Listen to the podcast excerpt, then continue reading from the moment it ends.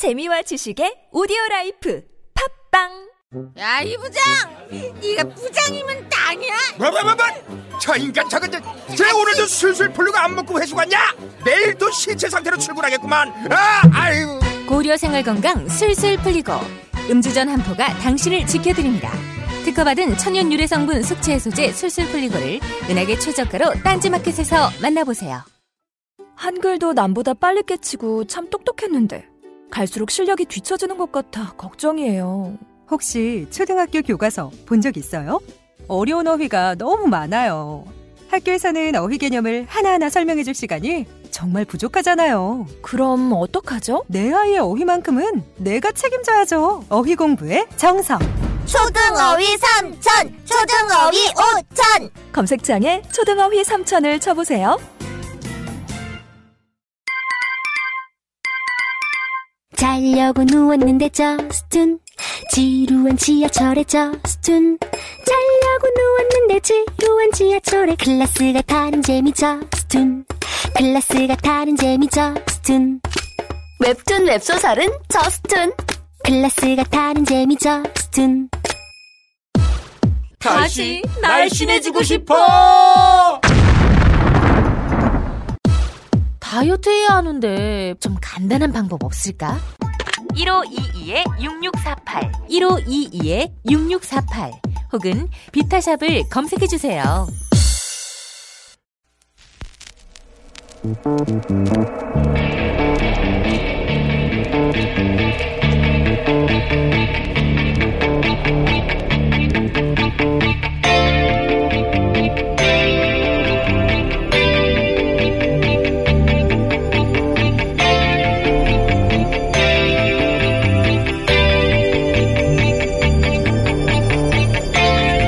안녕하세요, 김호준입니다.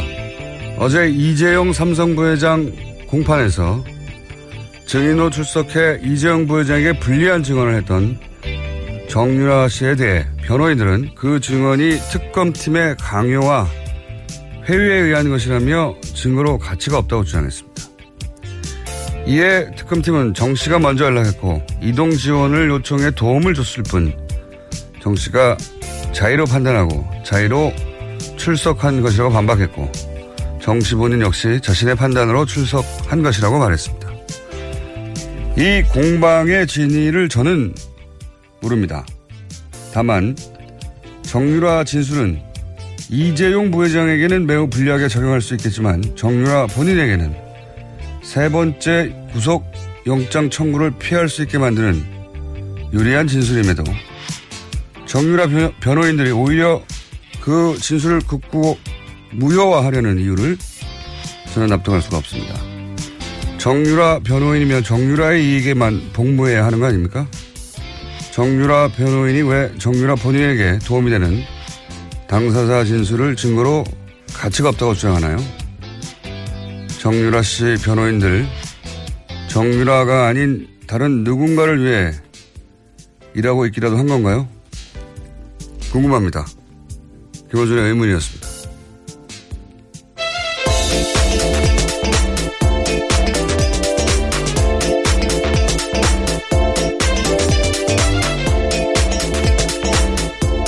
시사인의 김은지입니다.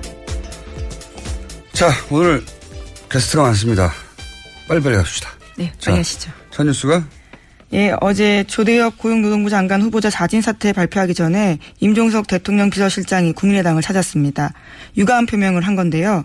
국민의당은 임 실장의 발언을 청와대 사과로 받아들이고 추경안 심사와 정부조직법 처리 등 국회 의사 일정에 참여하기로 결정했습니다.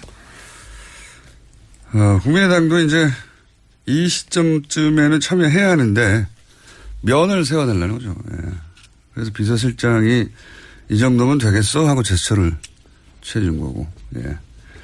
이 패키지들 사이에, 어, 조대엽 고용노동부 장관 후보자 사태도 포함된 것으로 보이고, 어, 또 관련해서 이제 추미애 대표를 두고도 말이 많죠.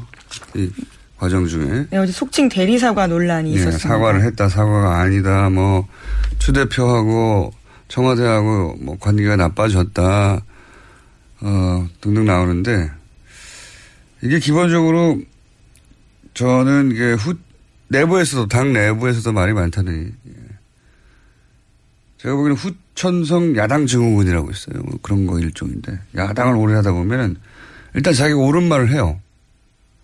분명히 옳은 말인데 상대가 세게 나오잖아요. 흠칫! 오! 이거 역풍구나. 역풍 민감성 피부가 되거든요. 예. 야당을 오래 하면. 어, 그래서 지대 역풍에 불까봐 혹은 반발에 심하면 어, 목소리가 잦아들면서 내부에서 거봐 왜 그랬어 그렇게 세게 말했어 나중에 해도 되잖아 타이밍이 안 맞잖아 뭐 맞는 말도 표현이 조, 좋아야지 뭐 이런 얘기를 하기 시작해요. 내 맞는 안의 증후군이라고 유사한데 이게 왜냐하면 하도 종편을 비롯해서 편들어주는 언론도 없고 얻어 터지다 보니까 예. 여, 여당 지금 현 여당은 이 십 년 정도 야당하면서 이 증후군은 이 증후군의 뿌리가 깊어요. 예. 치유가 필요하다 제가 보기엔. 예.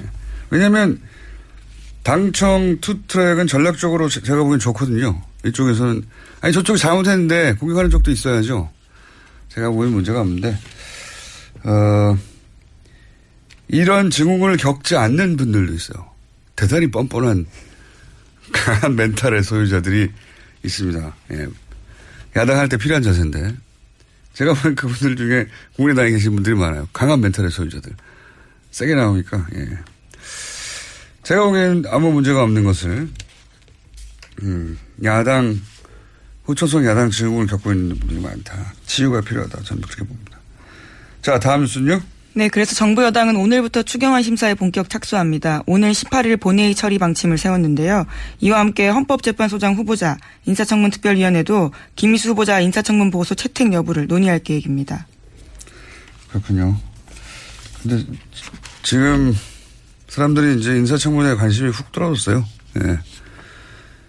강경화, 김상조 두 분 인사청문회 때 피크에 올랐었는데 저런 정도의 사람들도 문제 삼았는데 나머지도 그냥 시비 거는 거겠지 하는 그런 접어버리는 관심을 어, 선택과 집중을 했어야 되는데 야당이 예, 인사청문회 앞으로 큰 화제가 안 될 것 같습니다. 예, 문제가 있는 분들이 나올 수도 있지만 큰 화제는 안 될 것 같아요. 전국을 흔들 정도로. 예, 남은 인사청문회 일정도 사실 몇 개 없습니다. 하나 있고요. 또 정부조직법 통과되면 중소기업 벤처부 관련된 인사청문회가 있을 예정입니다. 네.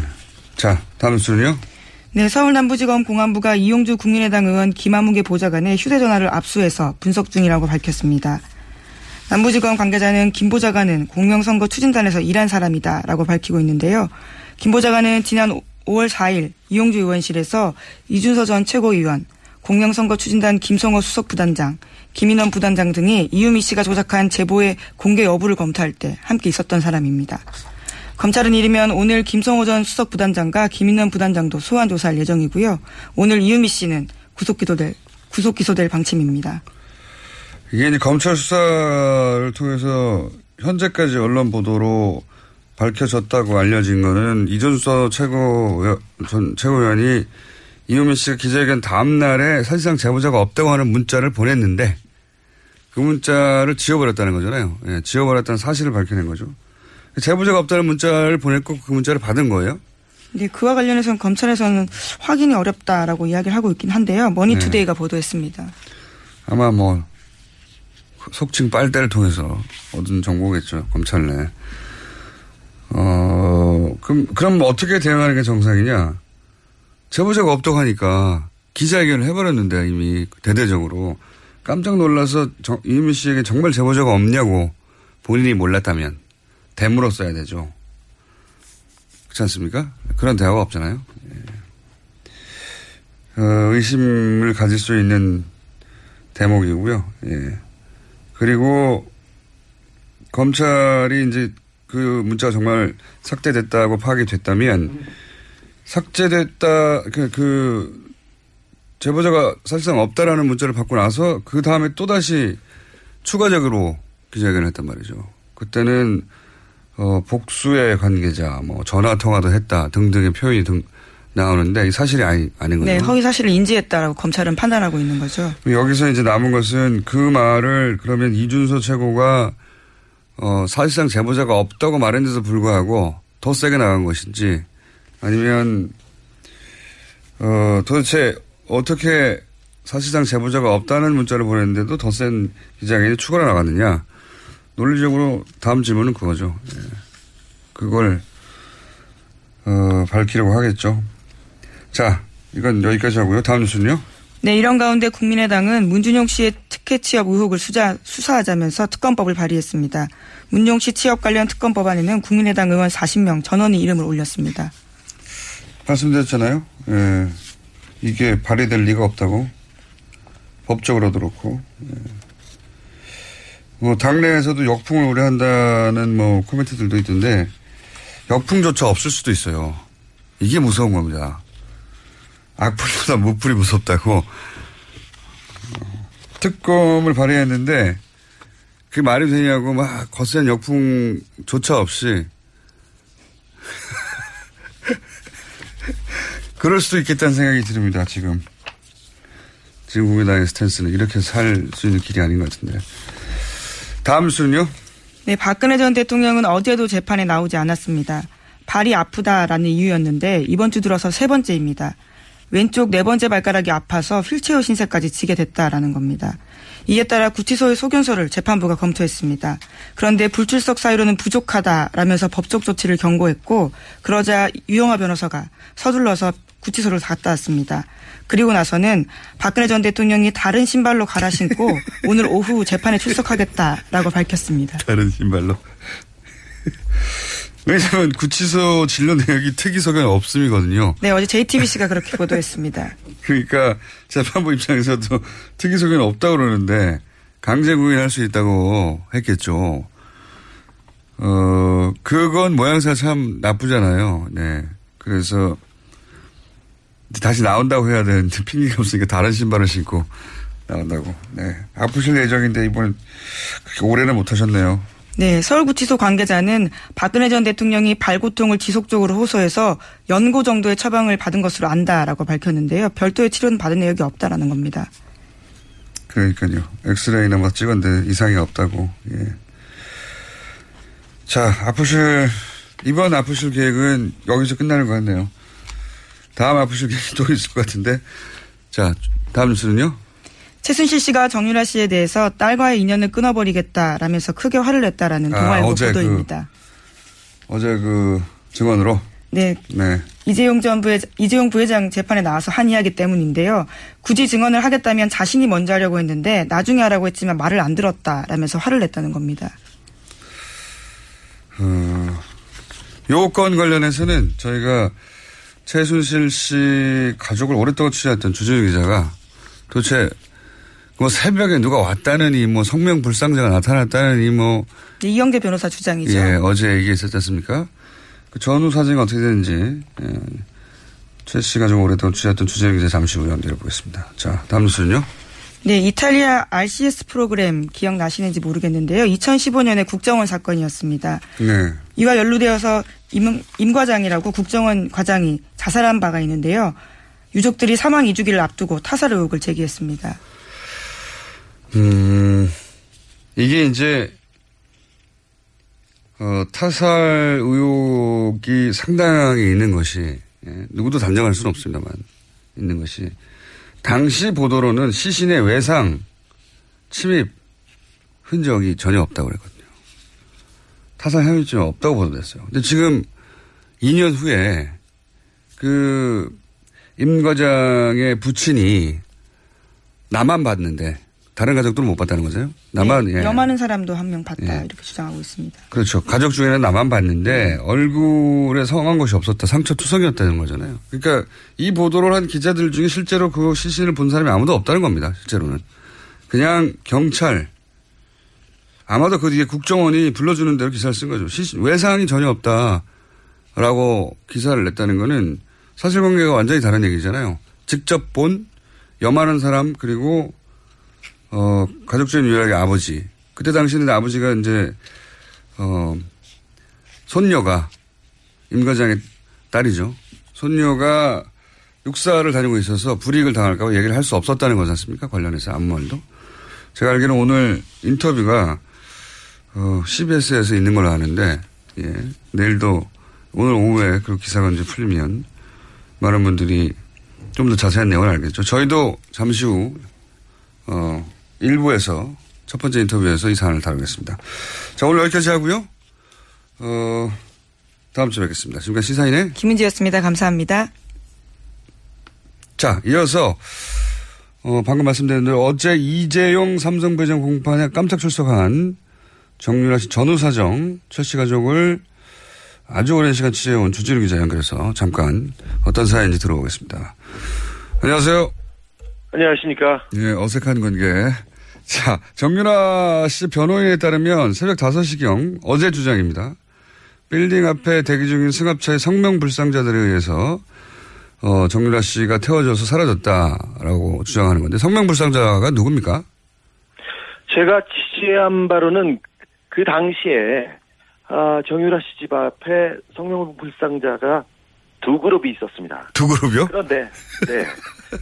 예. 어, 한 팀은 정유라를 픽업한 어, 특검팀이었고요. 아하. 한 팀은, 어, 한 팀, 그러니까 변호인들이 건전한, 건장한 사내들이라고 주장했던 사람들은 정유라를 막으려고 누군가가 보냈던 사람들이었습니다. 어허, 두 팀이었다. 그러면 특검, 일단 첫 번째, 어, 그룹, 특검 관계자들은 왜 그 시간에 정유라를 픽업한 겁니까? 정유라가, 어, 그날 새벽 두 시에 그 특검 측으로 전화를 걸어와서 자기가, 어, 재판에 출석하겠다, 도와달라, 데려가달라고 요청했습니다. 그래서 그 앞에 태우러 간 거죠. 음, 일종의 신변보호를 요청했다? 예, 예. 그러면 나머지 정유라 출석을 막으려고 했던 그룹은 누가 보낸 건가요? 어, 그건, 그, 그 정유라 주변, 그에서도 그건 의견이 좀 분분합니다. 정유라의 출석을 막는 게 도움이 된다고 하는 측이 어, 이재용 이재용 삼성 그 부회장 측이 있었고요, 박근혜 대통령 측이 있었을 수도 있고요, 아니면 변호인단에서 막았을 수도 있고요, 엄마 어머니나 그 정윤혜 씨 쪽에서 보낼 수도 있고요. 어, 얘기가 많습니다. 음, 어쨌든 막으려는 그룹이 있긴 있었다. 어, 네, 그렇습니다. 그러면 특검팀이 먼저 도착을 했기 때문에 정유라 씨를 픽업할 수 있었던 겁니까? 어, 그렇기도 한데, 워낙 정광석화처럼 나오자마자 태우고 가서요, 그걸, 어, 지켜만 보고 있었다고, 아하. 그, 그런, 그런, 그렇게 얘기하는 사람이 있고요. 아니면 간발의 차이로 늦게 도착했다고 이렇게 어. 얘기하는 사람이 있습니다. 두 그룹이 있었다. 네. 두 그룹이 있었던 건 분명하네요, 그러면. 예, 예. 음, 막으려고 했던. 근데 그 막으려고 했던 팀을 누가 보냈는지 모르겠으나, 새벽 두 시에 특검팀이 연락을 해서 정유라가 어, 출석하고 싶다고 어, 자신을 픽업해달라고 신변보호, 일종의 신변보호 요청을 했고, 네. 그래서 특검팀이 달려갔고 어, 거의 뭐 같은 시간 혹은 뭐 약간 늦게 다른 한 팀이 그걸 막으려고 달려왔는데 막지 못했다, 결과적으로는. 그렇습니다. 정유라는 아. 자신을 막으려고 새벽 다섯 시에 건장한 청년들이 온다는 걸 알고 있었습니다. 그래서 두 시에 전화를 했고요. 그래서 서둘러서 네. 그 전에 빠져나가려고 노력했습니다. 스펙타클하네요. 예. 그러면 특검팀이 정유라에게 출석을 회유하거나 압박한다고 변호인들은 주장하는데, 특검팀이 출석을 회유하거나 압박한 것으로 취재가 됐나요? 아니요. 저기 정유라 씨 성격상 누가 압박하고 회유한다고 해서 그 말을 듣거나 거기에 따라가지 않습니다. 굉장히 강직한 성격을 강직한 가지고 있어요. 네, 그게 최 씨 집안, 특별히 최태민, 최순실 씨의 그 성격과도 좀 통합니다. 그래서 그 정유라 씨 주변 사람들이 역시 어, 좀 다르다 이렇게 얘기합니다. 그렇군요. 네. 자기 판단과 자기에 따라서 행동하지 누가 이래라 저래라 한다고 듣지 않는다? 네, 네, 그렇습니다. 최 씨 집안에서도 특별히 이거는 최태민, 최순실, 정유라한테만 그, 그, 그 포착되는 그런 현상들입니다. 굉장히 큰 특징이다. 다른, 네, 다른 사람들은 최순실 말, 정유라 말이 굉장히 중요한 영향을 끼칩니다. 음, 그 집안에서 그렇군요. 근데 네. 정유라 씨는 왜 갑자기 변심을 한 겁니까? 어, 사실 정유라 씨가 진술을 하기로 막 그 마음을 먹은 것은 좀 오래됐습니다. 그리고 법원에서 얘기한 게 검찰에서 이미 다 진술한 내용이었고요.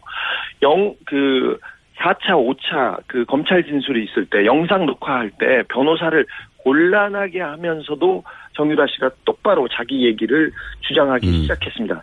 이거는 분명한 건데 어, 제가 보기에는 그 장시호 정유라 세대, 그러니까 최순실, 최순득의 밑에 세대는 어, 다른 것보다는 몰라 그 박근혜 대통령, 박정희 대통령에 대한 특별한 관계, 그러니까 특별히 충성할 필요가 없다고 이렇게 느끼고 있는 게 분명한 것 같습니다. 음.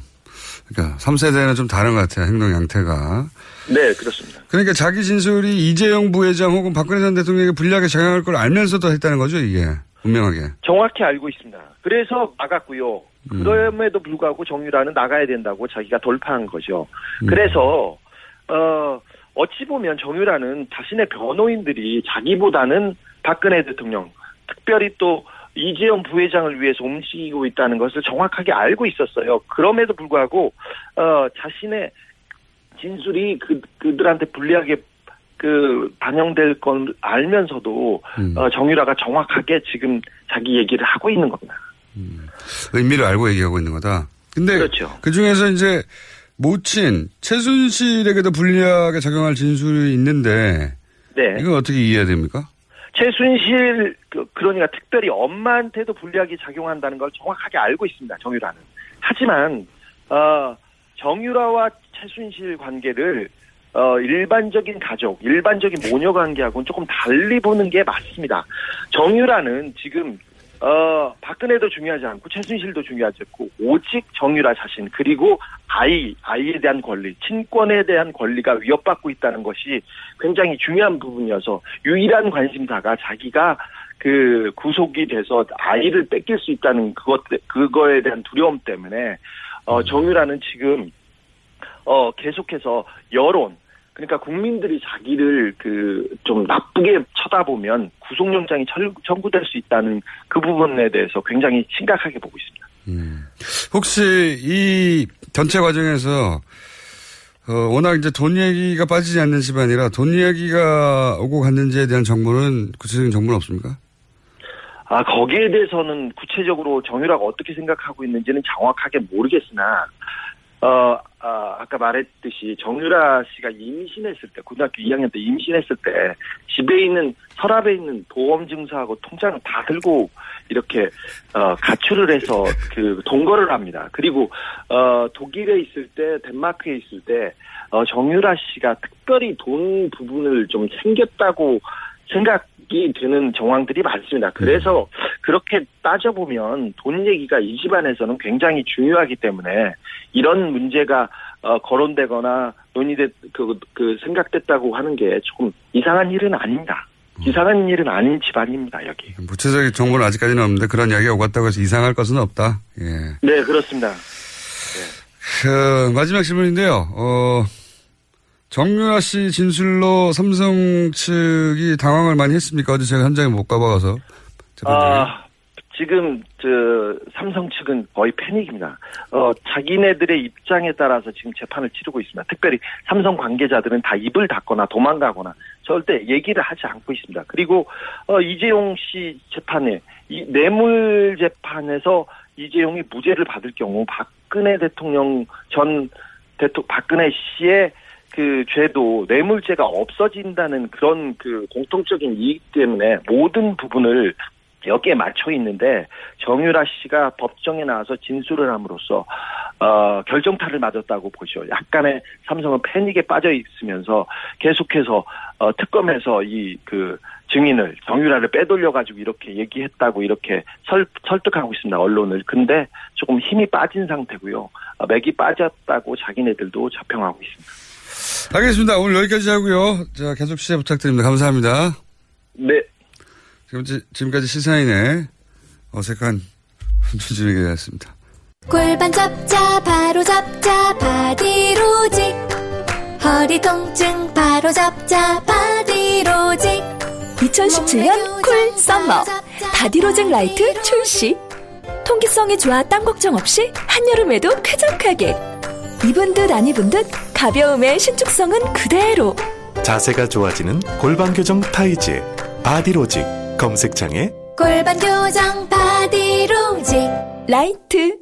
아무도 묻지도 따지지도 않고 가입하셨다고요? 보험은 너무 어려워요. 걱정 마십시오.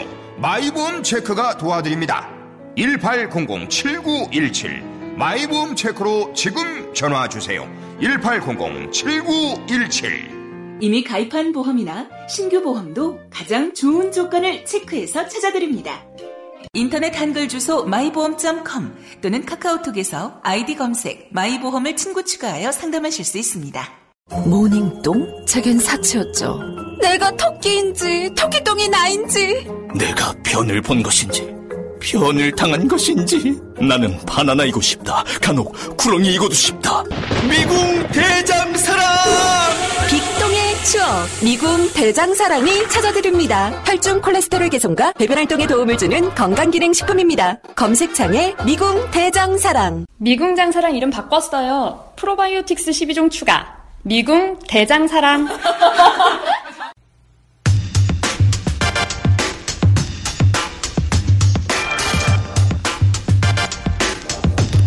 국정원 직원 마티즈 자살 사건으로 불리는 사건 기억하십니까?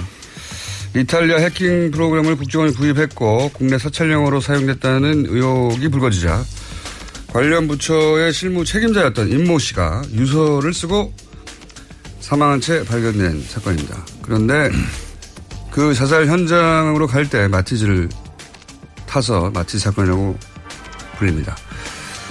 자, 당신은 시신의 외상 침입 타살 혐의점이 없다고 보도됐는데 네, 어제 임 과장의 부친이 완전히 새로운 증언을 내놨습니다. 발견 당시 아들은 얼굴과 몸에 상처 손상이었다. 이 문제 다뤄보겠습니다. 두 분 나오셨는데요. 본인 소개를 해 주십시오. 이 시대의 참 정확인 정총래입니다. 정확인. 정확하게 이 사실을 기억하고 있습니다. 당시 안행이 간사였습니다. 그렇죠. 안행이 간사로서 경찰, 소방서 네. 대상으로 질의하였고 제가 그, 현장에도 가서 추적도 해봤고요. 그렇죠. 거의 탐정 노릇을 하셨고 네. 또 한 분 나오셨습니다. 예, 프로파일러 배상훈 교수입니다. 자, 두 분 모두 당시에 이 사건이 자살로는 도저히 믿기지 않는다고 어, 여러 방송을 통해서나 지면을 통해서나 주장을 하셨어요. 그런데 이 년 만에 다시 이야기를 본격적으로 거론할 만한 사안이 나왔습니다. 우선 얼굴과 몸에 상처가 많았다. 네. 이렇게 하자 어 그거는 화재 때문에 상처가 난 거를 부친이 잘못 오인한 것이다. 이런 해명이 나왔잖아요. 당시에는 화상 이런 얘기가 전혀 나오지 않았고요. 네. 그리고 제가 그 시신 사진도 실제로 경찰이 보여줘서 봤거든요. 네. 근데 불나지 않았어요. 연기 때문에 질식사 하는 걸로 네. 추정을 했었는데 거기에 화상을 입었다는 것은 도저히 뭐 이해할 수 없죠. 그것도 얼굴도 사실 제사에 볼 수는 없었잖아요. 경찰 해명은 사, 어, 화상이고 네. 그래서 이제 부친은 뭐 타박상으로 주, 주장을 하고 있는 것 같아요. 지금. 네. 네. 지금 아마 씨비에스 지금 인터뷰. 뼈까지 이렇게 상하지 않았나 네. 할 정도로 많이 맞았다는 얘기죠. 그렇죠. 예. 네. 아무래도 이제 그, 그 당시에는 시신을 보셨을 때는 옷을 입고 있는 상태였기 때문에 아마 부검하나 검, 검안할 때는 옷을 옷을 탈의한 상태고 그렇죠. 그때는 이제 말하자면 그 멍이라든가 이런 게 나타나니까 부친께서는 그걸 보신 거고 그러니까 사진상으로는 나타나지 않을 수 있는 그러니까 뭐 아무리 그래도 자신의 아들의 그 타박상인지 화상인지를 구별을 못할 수는 없는 거죠. 그건. 그리고 번개탄으로 옷 입고 있는데 안에 화상이 있을 수 있나요? 예, 그건 사실 납득하기 힘든 부분입니다. 예, 미스터리입니다. 자, 그러면 뭐 그런 후에 여러 가지 얘기도 하셨습니다. 뭐. 자살할 성격과 상황이 아니었다 아들은 또 당시 이런 말을 못했던 이유는 손녀 임과장의 딸이 육사에 있어서 어, 그 손녀의 미래가 걱정이 돼서 며느리가 좀 만류하고 그런 문제에 대해서 겁, 겁났겠죠 당연히. 네. 그러다가 이제 어, 이주기가 돼서 비로소 용기를 내서 얘기를 한 건데 자 지난 이 년 전에 의원님이 직접 이 사안을 그 안행의 간사로서 사실상 탐정추로 추적을 하셔서 네. 그 의혹을 칠 대 의혹을 사건 터지자마자 정리하셨잖아요. 네네. 다시 한번 말씀드립니다. 빠른 속도로 말씀드리면요. 네. 임 과장 부인이 일일이로 신고한 다음에 취소합니다. 그리고 확인해보니 취소가 안 된 것 같다. 어떻게 알았죠? 취소가 안 된다는 것을. 그리고 다시 재신고를 합니다. 석연치 않습니다.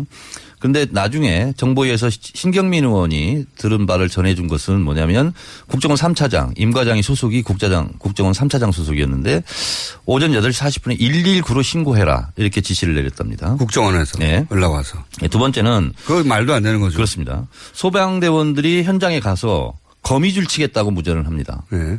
어, 보통 거기에는 제가 현장에 가봤는데요. 핸드폰이 터지지 않습니다. 음. 그럼 무전을 할 수밖에 없는데 거미줄을 치겠다는 것은 핸드폰으로 통화하겠다는 겁니다. 그 이제 은어죠 자기들끼리. 네. 무전하다가 무전은 이제 개방된 채널로 누구나 다 들을 수 있으니까. 들을 수 있으니까.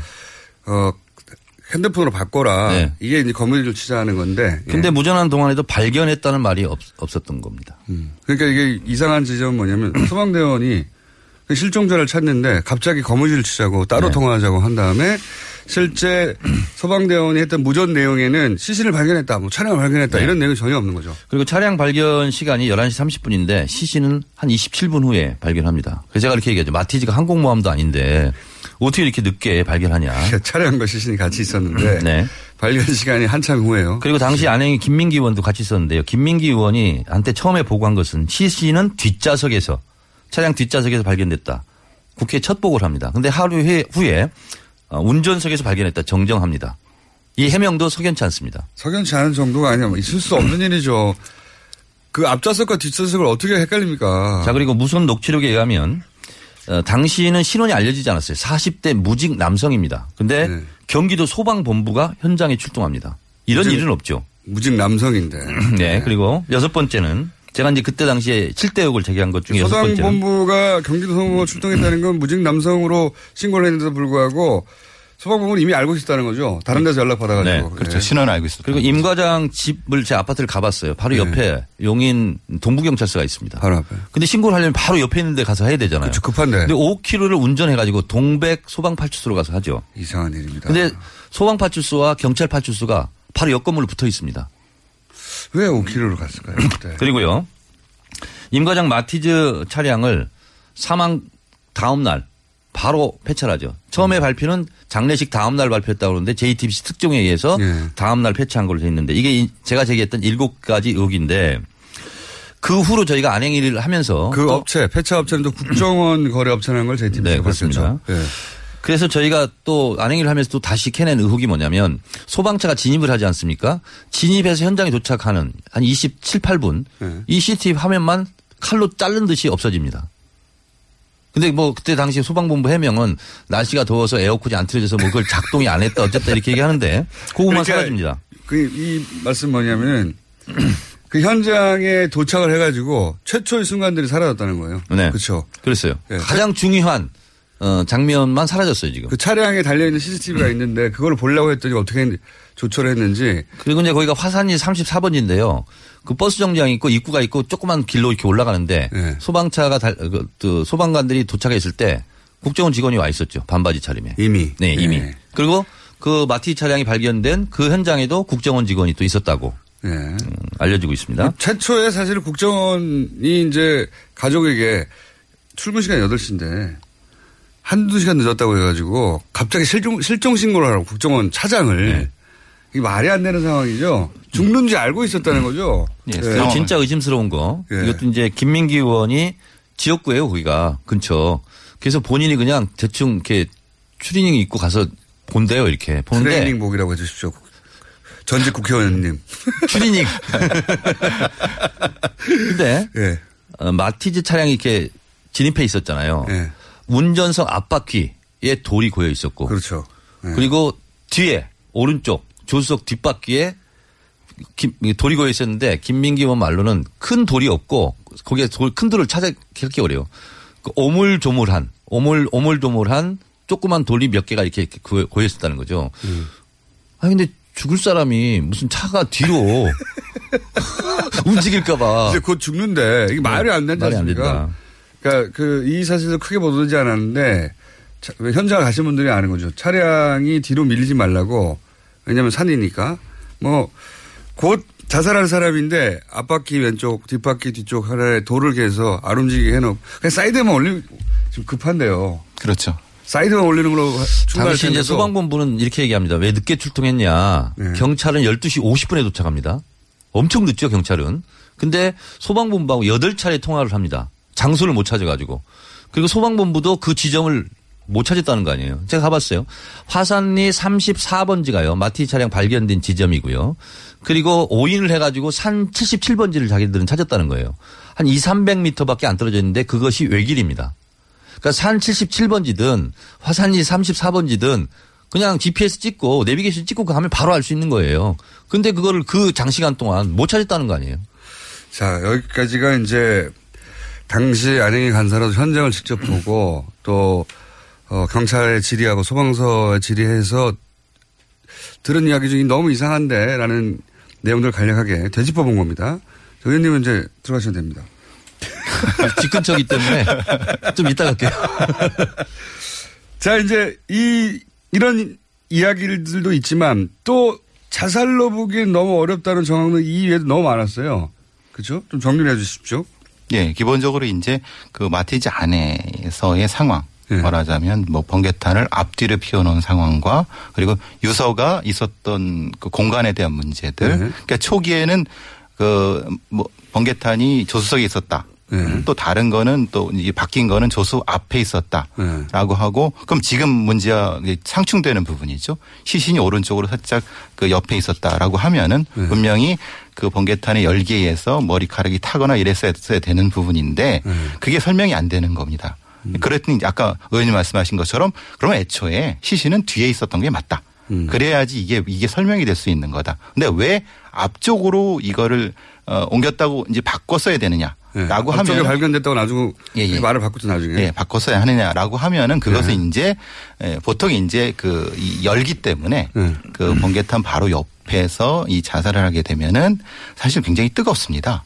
질식하기 전에 너무 뜨거워서 그렇죠. 견딜 수가 없으니까. 예, 그래서 이제 자기도 모르게 이제 나오게 됩니다. 고통 때. 예. 그래서 이제 그게 이제 흔히 말 바깥에서 문을 잠그지 않는 한 예. 그 안에서 이제 어떤 요동 같은 거라든지 이게 있어야 됩니다. 그러니까 음. 그 상황을 설명하려고 하면은 앞자리를 옮기는 게 맞는 거죠. 덜 좀 덜 뜨겁게 그렇게 되는 거죠. 그래서 음. 이제 뭐 그 저기 번개탄이 음. 좌석 밑에 있었다 이런 이런 좀 어, 상황을 설명하는데 이게 오류가 생긴 것이 아닌가 아. 이런 생각을. 그러니까 전문가들이 볼 때 야 예. 번개탄 바로 옆에서 자살하면 뜨거워서 질식하기 전에 튀어나와 그러니까 그런 말이 나오니 자체적으로.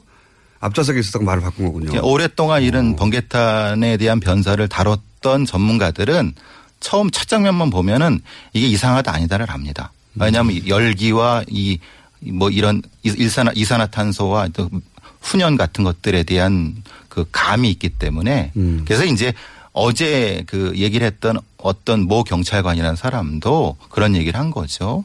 화상을 입었을 것이다라고 얘기를 음. 잘못 얘기한 겁니다.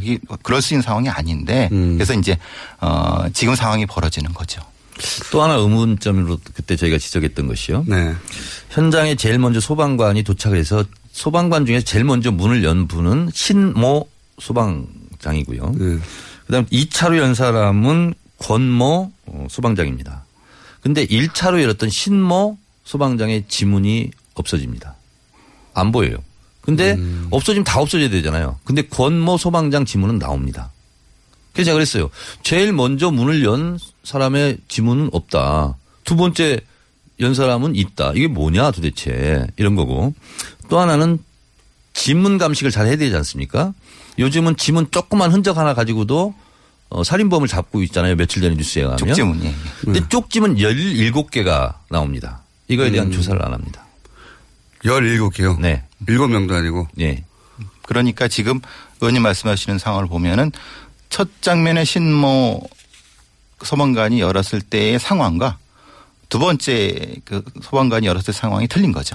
음. 시신의 상황이나 이런 것이 틀렸다고 합리적으로 추론할 수가 있는 음. 거죠. 첫 번째 이후에 뭔가 작업이 있고 닦인 정황 이런 걸 의심해 볼 수 있는 거예요. 그래서 제가 그때 의혹을 제기했던 것이 처음에 소방관들이 가서 찍었던 임모 과장의 시신 상태와 나중에 열두 시 오십 분에 이제 경찰은 아주 늦장 출동해요. 저희들은 왕따 당했다. 경찰이 오히려. 경찰이 아니 어떻게 열두 시 오십 분에 도착을 해요. 소방관은 훨씬 더 일찍 훨씬 갔고. 그런데 소방관도 한참 헤매다가 갔고. 그런데 네. 그 시신 상태가 틀린 것 같다. 네. 왜냐하면 제가 봐도 좀 틀렸어요. 그랬더니 나중에 경찰이 뭐 부랴부랴 와서 사진을 갖고 와서 어, 사진을 찍는 각도가 틀려서 그렇습니다. 달라서 그렇다. 네, 그렇게 네. 이제 해명을 했는데 제가 봐서는 이게 달라요. 그래서 만지지 않았나 시신을. 현장이 보존이 안 됐다. 저렇게 음. 강력하게 그때 의혹을 제기했었죠. 기본적으로 이제 사진을 찍는 각도는 매뉴얼이 있습니다. 음. 그러니까 각도 때문에 그렇다는 거는 어떤 경찰관이 얘기했는지 그 사람은 반드시 징계를 받아야 됩니다. 그거는 뭐 그리고 그 정도 늦게 왔다고 하면 이건 상당히 욕을 먹는 정도가 아니라 징계를 받아야 되는 거죠. 이게 변사 사건이 발생했으면 가장 우선 도착해야 되는 부분인 거고요. 그래서 보통 현장에서는 소방관과 경찰이 이제 그것은 일종 일종의 경쟁 같은 걸 하는 시스템인데 뭐 최대한 늦게 왔다. 이거는 그게 고의적이든 어쨌든 간에 그건 상당히 문제가 있는 부분인 거죠. 그러니까 위치 추적이요. 열 시 십칠 분에 이제 소방이 되거든요. 그러면 화산 음, 화산리에 가면 버스 정류장이 있습니다. 거기서 네. 이제 그 외, 농 농수로 같은 데를 타고 이렇게 올라가는 데거든요. 네. 화산리 정류장 버스 정류장에서 그리 멀지 않아요. 네. 그러면 열 시 십칠 분에 위치 추적을 하면은요, 이거는 이삼십 분이면 바로 가야 되는 거예요. 근데 다 늑장 출청하고, 오히려 경찰은 열두 시 오십 분에. 음. 그 장소 가요. 말씀하시니까 또 생각나는 게, 그 새벽에 거기 가서 굳이 그, 어, 지금 이제 수풀이 빽빽하고, 기억에, 기억에 나실지 모르겠는데, 경사진대로 올라가는데 거기는 차량이 가는 길이 아니거든요. 차량이 그렇지. 가는 길이 아니고, 근데 굳이 차가 올라갔어요. 차가 올라갔고. 올라가기 전에요. 네. 이렇게 쇠사슬 같은 경우를 이렇게 엮어놔요. 네. 외부 차량 진입 못하라고. 그러니까 차량이 올라갈 수 있는 길도 아니고 차량이 다니는 길도 아니고 그런 아주 좁은 오솔길을 마티즈가 굳이 거기까지 올라갑니다. 그죠? 그렇, 그렇다는 얘기는 굉장히 발견되기 어려운 장소로 갔다는 얘기거든요.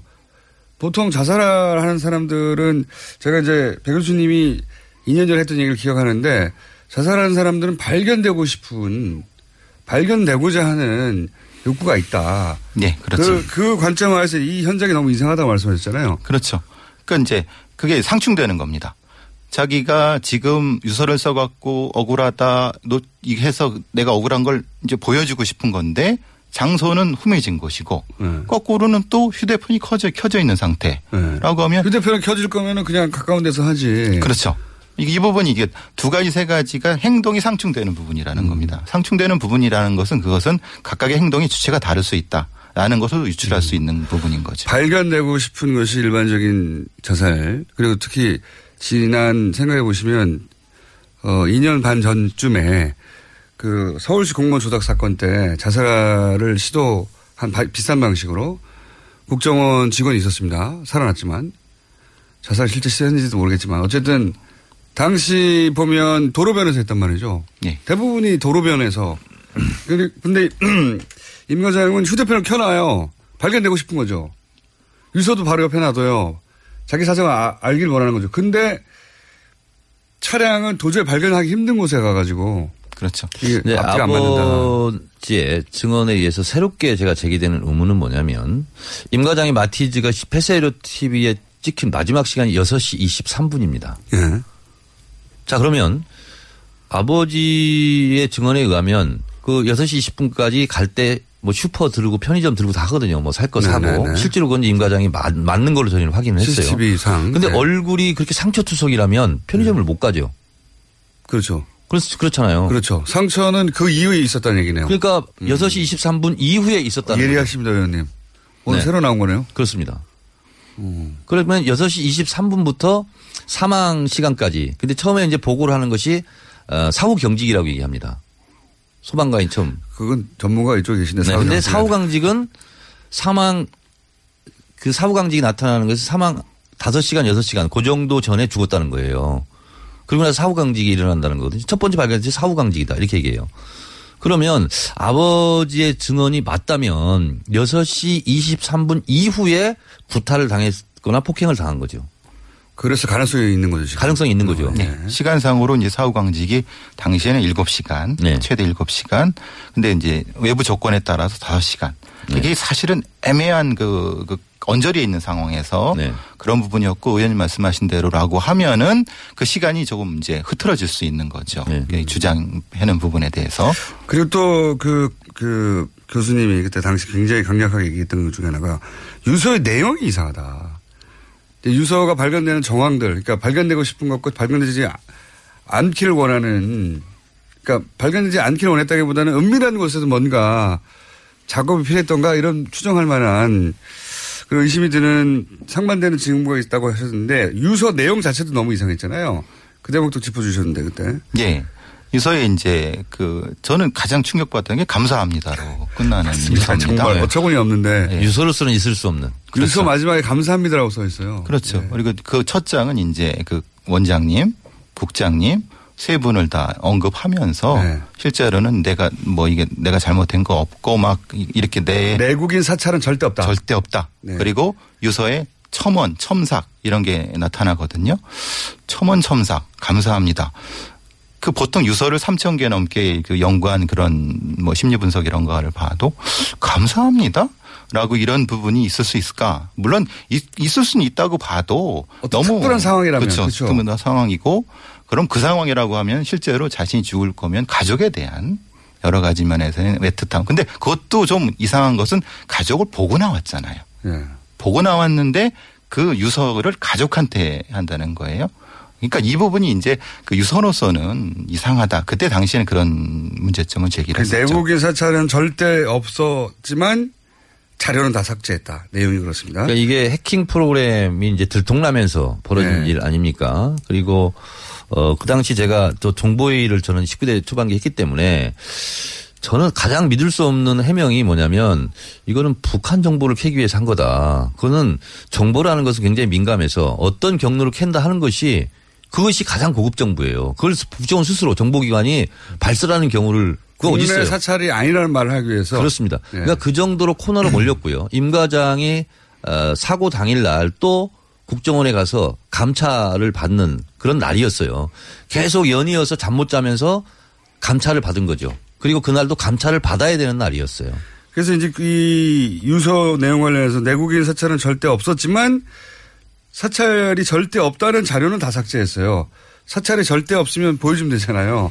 그리고 그러면서 국정원 업무를 방해받지 않게 해달라고 부탁하고 자살합니다. 자살의 유서 내용으로는 자살할 이유가 없어요. 국내 사찰도 없고. 유서에 당부의 말이 많죠. 그러니까. 그러니까요. 국정원 잘못이 없다 그러고. 국정원이 잘못이 없고 죽, 그러니까 이 자살하는 사람이 억울하거나 막 괴롭거나 이게 아니고 살차도 없고 자료도 다 삭제되어 있고 어, 그러면서 국정 업무를 방해받지 않게 해달라고 한 다음에 그리고 감사합니다 하고 자살해요. 그러니까 역설적으로 보면 유서 내용으로만 치면 자살할 이유가 아무것도, 없죠. 아무것도 없는 사람. 네. 특히 마지막에 감사하라는 얘기는 뭐 오싹한 지점도 있습니다. 좀 저, 저한테는 좀 충격적인 부분이죠. 이걸 네. 다시 감사해달라는 그 감사가요? 이중적 그러니까, 메시지가 아니었을까? 그래서 이 내용을 보고 그런, 그런 얘기 그런 얘기를 했었죠. 이거 누가 써준 거를 썼다. 예, 그대로 옮겨 썼다. 그리고 본인의 입장이 아니라 국정원의 입장이 담긴 거다 이 안에. 이 한 사람의 죽음으로 더 이상 국정원에 대해서 문제제기하지 말아달라라고 하는 국정원의 당부가 담긴 것이지 어떻게 이게 자살한 사람의 유서냐. 지금 시점에서도 이 년 전에도 저는 이렇게 그걸 의심했었거든요. 지금 이제 그 부친은 예. 손녀딸 임과장의 딸이 이제 육사생도였어요. 그래서 딸 때문에 발사하기가 어려웠다 이렇게 얘기하잖아요. 저는 키맨이 누구냐 임과장 부인이라고 생각합니다. 음. 임과장 부인은 지금 한 번도 언어 코멘트도 없어요. 아무것도 모를 수도 있고 너무 충격받아서 그럴 수도 있고 아니면 뭐 국정원에게 입, 뭐 입을 다물라고 얘기를 들었을 수도 있고요. 그런데 임과장 네. 부인은 어찌됐든 동백파출소로 바로 옆에 있는 동부경찰서로 가지 않고 오 킬로미터 떨어진 데 운전을 해서 갑니다. 이상한 지점이죠. 그리고 일일이 신고했는데 취소가 안 된 걸로 확인되고 있다. 빨리 취소해달라. 그로 추정을 해보면 연락하고 계속 얘기죠. 누군가하고 통화를 하고 있을, 있지 않았을까. 아니면 동행했을 수도 있죠. 아예. 누군가. 그럴 가능성도 아. 있겠죠. 왜냐하면 그래야지 이걸 따라서 가지 사실은 남편이 실종됐다는 이, 이, 이 심리 상태. 게다가 회사에서 보통 회사입니까 국정원에서 빨리 네. 실종 신고하라는데. 그렇죠. 그런 정신도 혼미하시. 운전을 하러 가다가도 보이면 바로 신고해야 되는 게 아내 입장인데. 근데 왜 동백파출소로 오 킬로미터나 떨어져가지고 갔냐라고 헤매는 게 뭐냐면 딸이 미술학원이 그쪽에 있어서 그때 이렇게 그때 얘기를 했었어요. 자, 아, 시간이 아쉽네요. 저희가 어, 마무리를 할 만한 시간이 못 돼가지고 한 오 분 정도 더 필요한데 삼 부에 한 삼, 사분만 더 이어가도록 하겠습니다. 삼 부에서 다시 뵙겠습니다. 네. 김호준입니다.